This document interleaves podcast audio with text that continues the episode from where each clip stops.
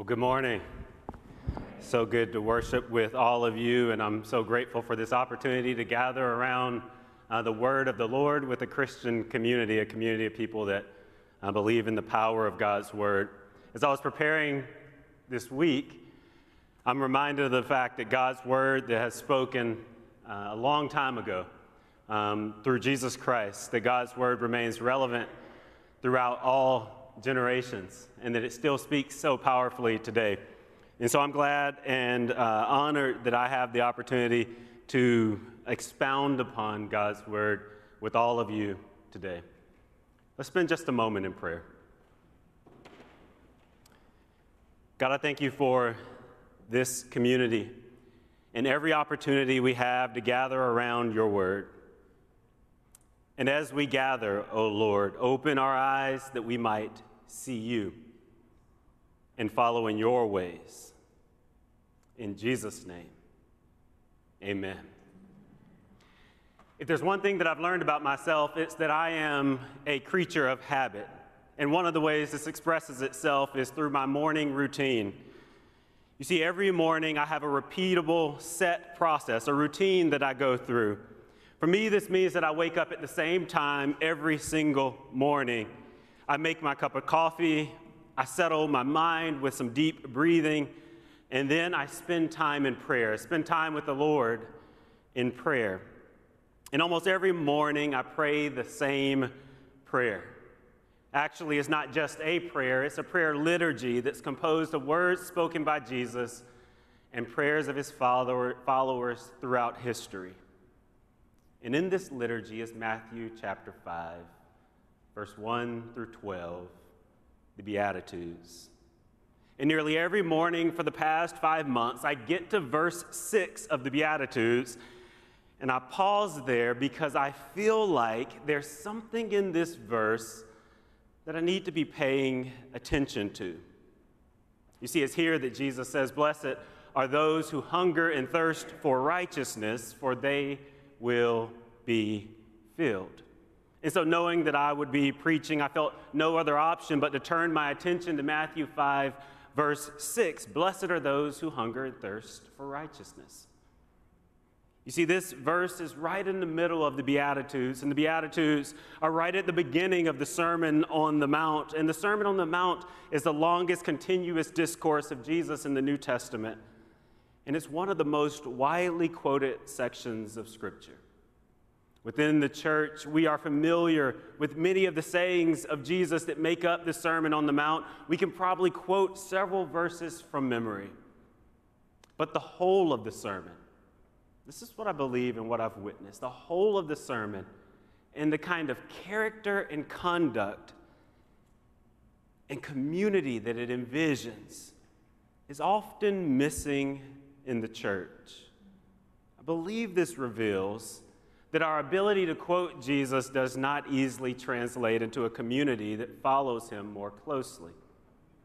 See, this has something to do with the way we read Scripture. When reading the Sermon on the Mount or any passage of Scripture for that matter, I believe we have to resist the tendency within us to read it with an individualistic lens. At least in the Western world, this is our default way of reading Scripture. I believe this is in part due to the fact that we have the luxury of reading the Bible in isolation from the larger Christian community. The original readers and hearers of God's Word did not have this kind of accessibility.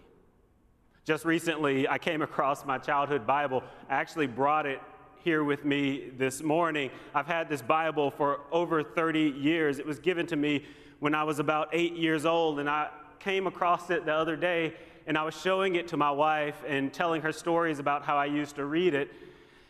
And she actually pointed out to me that in multiple places in this Bible, and I never noticed this till just a couple of weeks ago, that somehow I misspelled my own first name, even here, right here on the edge of the pages Wesley, W E S E L Y. John Wesley would not have welcomed me in his church, I'm sure. There's all the obvious signs in this Bible that it belonged to a young boy. I treasure this Bible because I can remember sitting on the edge of my bed at the age of eight or so, alone in my room, reading it. The foundation of my faith was formed through the text that are found in this Bible. In fact, if you flip through it, you'll notice some of the passages that I've highlighted and circled and underlined. And these verses are verses that felt important and relevant to me at the time. And I'm grateful for this Bible. However, I'm aware that the practice of reading the Bible in isolation, while it may have helped me become more biblically literate, it did not necessarily help me follow Jesus more closely in community. Let me unpack that just a little bit further. You see, as a result of our modern technological advances, Jesus' words that were once proclaimed to the crowds on the mountainside are now being read in isolation at the bedside. Jesus' words that were once spoken in public spaces are now more often read quietly in our private studies. They were once loudly proclaimed, and now they're softly projected through our earbuds and through the tiny speakers in our personal listening devices. Now, I'm thankful for the accessibility and the portability of the scriptures. However, I'm keenly aware that there's a risk associated with reading the Bible and listening to the scriptures in isolation from the larger community of people gathered by and around Jesus. You see, this practice of reading the Bible in isolation content, conditions us to read the Bible through this individualistic lens, which is all too often, it produces a faith that is both personal and dangerously private.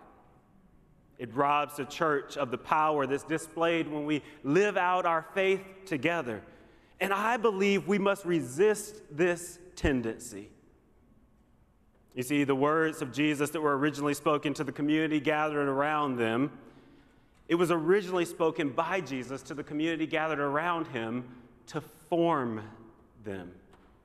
And today he's speaking to the community that gathers around him to form us. Therefore, the Sermon on the Mount is not a personal constitution, but it's the constitution of the community that Jesus is gathering around himself. It begins with the Beatitudes, which are not commands for us, but they're thresholds into a new way of thinking. And they confront us with this question If we who gather around Jesus are formed by the message of Jesus, what would happen? What kind of community would we be? How would we show up in the world? How would we be perceived? How would we be received by the world? Now, I believe we could spend all day exploring the ways Jesus intended these scriptures to inform inform his community that gathered around him. But being that I would like to be asked to preach again, we will not spend all day, and I will attempt to stay within the boundaries of time. In short, I believe Jesus is forming a countercultural community that's most commonly referred to as the kingdom of God. And God's kingdom, as Jesus imagined it, and as it actually is, is a countercultural, subversive, revolutionary community. Citizenship requires that we abandon our allegiances to the kingdoms of this world and pledge our allegiance to Christ and his kingdom that has no boundaries or borders. As a result, this ever expanding kingdom of God shows up as a threat to the powers of this world. And this is clear from the way Jesus ends the Beatitudes. He says, Blessed are you when people revile you and persecute you and utter all kinds of evil against you falsely on my account. I love that with Jesus, there's no bait and switch here. Jesus is telling it like it is. The kingdom of God will not be well received by the world. Blessed are you when people revile you. That sounds violent. Persecute you. That is violent. And utter all kinds of evil against you falsely on my account. In other words, you, community of people gathered by and around Jesus, you will be persecuted by the world because you show up as a threat to the powers of the world. Imagine how strange Jesus' words must have sounded to those who gathered around him on the mountainside to hear him preach. Jesus was still a relatively unknown street preacher with only a dozen or so people committed to his cause. Surely some who were in the crowd found it comical to hear this young street preacher teaching as though the world would be turned upside down by this relatively small band of disciples. But Jesus continued to teach with confidence, knowing that the kingdom of God had arrived and that the announcement was not a hypothetical invitation, but it was a holy call to come and join in what God is doing in the world. The Sermon on the Mount is an invitation to the community gathered around Jesus to step through this threshold of the Beatitudes, to be naturalized as citizens of heaven, where the deepest longing and the highest value is the expansion and expression of God's kingdom to the corners of the earth. And so, in my quest, and my hope in our quest to respond to Jesus more fully, as a citizen of God's kingdom, I read the Beatitudes daily as a way of pledging my allegiance to God's kingdom. It's a ritualistic reminder of who I am. And this is where I keep encountering Matthew 5, verse 6. You see, there it says, Blessed are those who hunger and thirst for righteousness, for they will be filled. And this is where I pause every single morning and begin to imagine how God is using these words to form the community gathered around him today. Now, I don't think we need to spend a lot of time unpacking the words hunger and thirst. These are concepts that we're familiar with. When you're without food for a certain amount of time, you get hungry, you desire it. When you're without water, the same is true. In its absence, you get thirsty, you desire it. And ever since I was a child, I, have had this habit of whenever I'm hungry and want something to eat, I would go to the refrigerator and I would open the door and I would just stare in it, hoping to see something that I wanted to eat. I still do that today, by the way. And even when I know there's nothing appetizing in there, even when I know that the refrigerator's empty and there's nothing in there that I want, I somehow imagine that something will appear when I open the door. And so my imagination leads me to action, to opening the door. I can't help myself. My hunger expresses itself through action, even if the action is the inaction of simply standing there staring into the fridge. It doesn't make sense. But I think Jesus is making a point here that hunger and thirst are desires that imagine the existence of satisfaction. Hunger and thirst are desires that imagine the existence of satisfaction, and then they manifest themselves through action. But what does it mean for us to hunger and thirst for righteousness? Jesus uses the word righteousness five times in the Sermon on the Mount. He uses it here in Matthew 5, verse 6. Blessed are those who hunger and thirst for righteousness. And then in Matthew 5, verse 20, he says, For I tell you that unless your righteousness exceeds that of the scribes and Pharisees, you will never enter the kingdom of heaven. And then in Matthew 6, verse 1, he says, Beware of practicing your piety or your righteousness before others in order to be seen by them. And then in Matthew 6, verse 33, Jesus instructs his disciples strive for the kingdom of God and his righteousness. But I think the most alarming and somewhat perplexing and most relevant use of righteousness is right here in the Beatitudes in Matthew 5, verse 10. Because it's here that Jesus says, Blessed are those who are persecuted for righteousness' sake for theirs is the kingdom of heaven. This clues us into the kind of righteousness that Jesus is talking about here. It's offensive righteousness, which has me wondering why would anybody be offended by righteousness? You see, the New Testament teaches that righteous character includes things like love, joy, peace, patience, kindness, generosity, faithfulness, gentleness, and self control. But those I don't think are very offensive The New Testament also teaches us that a righteous person practices purity of speech, faithfulness in marriage, love of neighbor, punctuality, integrity, honesty, and those don't seem like the kind of actions that would solicit much persecution either. So when I read Matthew 5, I can't help but think that Jesus has something more in mind about our Christian, than our Christian character and conduct when he says, Blessed are those who hunger and thirst for righteousness. Now, if we read the New Testament closely, we'll see that the word righteousness is used in at least three different ways. One is legal righteousness. Legal righteousness is about our relationship being made right with God through faith in Christ alone. To me, though, it seems highly unlikely that this is the kind of righteousness that Jesus is talking about that will earn us or solicit persecution. Another aspect of righteousness is moral righteousness, and that's what I was just talking about this Christian character and conduct. The Pharisees were obsessed with moral righteousness, and they weren't the object of much persecution. And in fact, Jesus says that our righteousness ought to exceed that of the scribes and Pharisees.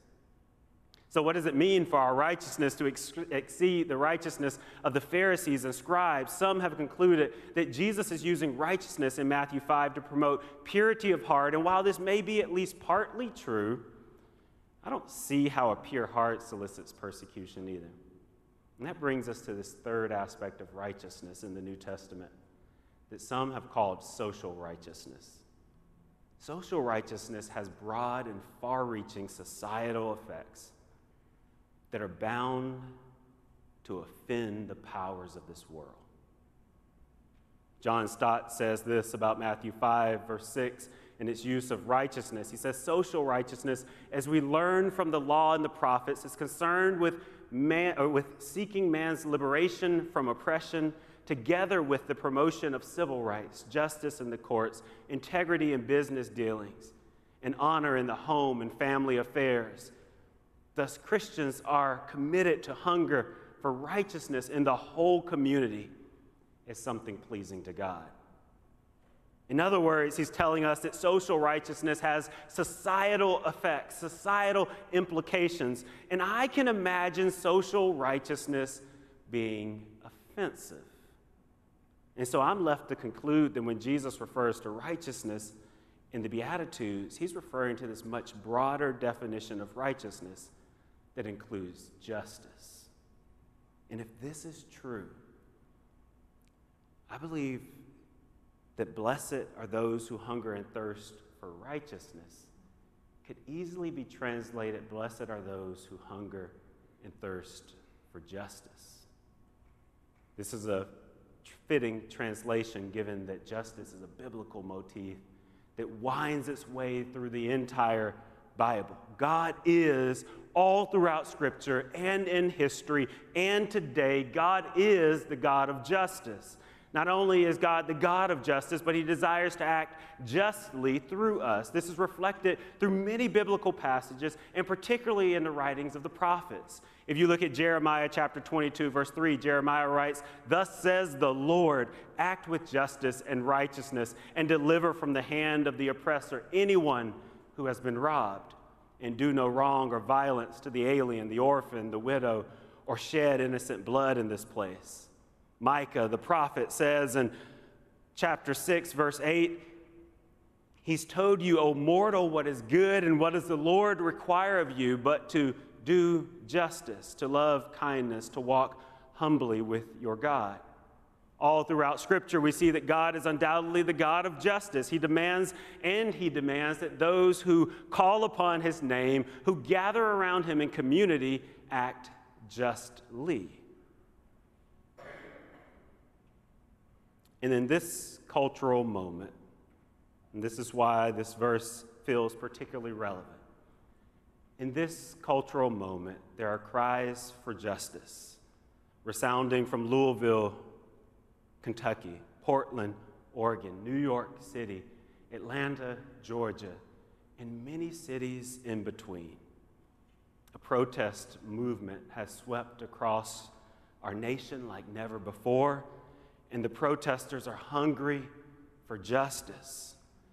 And their thirst is worsened by the repeated acts of violence against black and brown bodies. And what I'm witnessing is that the community that's gathered around Jesus is often failing to imagine a world where there's justice for Breonna Taylor, George Floyd, Ahmaud Arbery, Rayshard Brooks, and the other black and brown bodies who can no longer imagine a world, a more just world for themselves. And when our imagination fails, our actions follow. You see, Matthew chapter 5, verse 6, blessed are those who hunger and thirst for righteousness, is not a call to action first, but it's first and foremost an invitation to imagine a more just world. And in this cultural moment, it's calling us to imagine a world where the lives of black and brown brothers and sisters are not unjustly cut short. And the church, if we're to remain relevant, it must not allow our lack of understanding to prevent us from imagining, imagining a more just world. When we engage in this kind of imaginative work, I believe we'll see that the injustices did not materialize when the individuals came face to face with the police, but that injustice is woven into the fabric of our nation. Injustice is leading up to the proliferation of these violent encounters.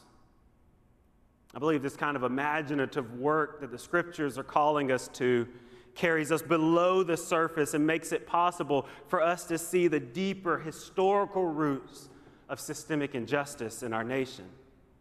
This kind of imagination that Matthew 6 is inviting us to engage in asks the question what sociological and structural dynamics are leading to these violent encounters. Matthew 5, verse 6 is inviting us to imagine a world, to imagine a world where these structural and sociological dynamics do not exist. And I personally have been engaging in this kind of imaginative work, and I've come to see how many of my simple everyday decisions disproportionately benefit some and contribute to the further disenfranchisement of others. This has included an assessment of the artists I support, the businesses I frequent, the books I read, the voices I listen to, the institutions I embed myself within, and even the words that I allow to come out of my mouth. I've had to face the hard truth that there's implicit bias embedded within me. And I've had to come, I've come to see ways that I'm entangled in a system of inequity a system that does not work for the flourishing of all people. So I've been inviting others to gather around Jesus with me to engage in courageous conversations, to practice self examination and repentance. And as we do this, we inevitably see ways that our lives can be disentangled from the systems of injustice and oppression of this world. We're seeing how we can live lives that are more biblically faithful, culturally corrective, and socially just. And it's this kind of imaginative work that aligns us with the Old Testament prophets who dared to imagine a more just world. They dared to imagine a more just, fair, equal society. Let us not forget that it's the prophet Isaiah who originally said, The Spirit of the Lord is upon me because he's anointed me he sent me to proclaim good news to the oppressed, to bind up the brokenhearted, to proclaim liberty to the captives, and to release the prisoners, to proclaim the year of the Lord's favor. Sounds to me like Isaiah was imagining a more just society. I don't believe it's a coincidence that Jesus ends the Beatitudes with a nod to the prophets. He says, Blessed are those who are persecuted for righteousness' sake for theirs is the kingdom of heaven. Blessed are you when people revile you and persecute you and utter all kinds of evil against you falsely on my account. Rejoice and be glad, for your reward is great in heaven. In the same way, they persecuted the prophets who were before you. You see, Jesus is calling us, the community that gathers around him, to engage our prophetic imagination, to envision a more just world and imagine what that would look like. As we hunger and thirst for righteousness and envision it, I believe we'll see how God is calling us to move from imagination into implementation, from inaction into action. Walter Brueggemann expresses this in a way that I think is helpful for us today. He says the prophet does not ask if the vision can be implemented, for questions of implementation are of no consequence until the vision can be imagined. The imagination must come before implementation. And then Brueggemann critiques the world by saying this Our culture is competent to implement almost anything and to imagine almost nothing. You see, while our world is incompetent in this kind of imagination, the church, by the power and guidance of the Holy Spirit, is equipped to imagine a more just world. Therefore, I implore you, my brothers and sisters, let us not be like the world. Let us imagine together a more just society for all people. And then let us be led by the Holy Spirit from imagination to implementation for the glory of God and the good of the world. Amen.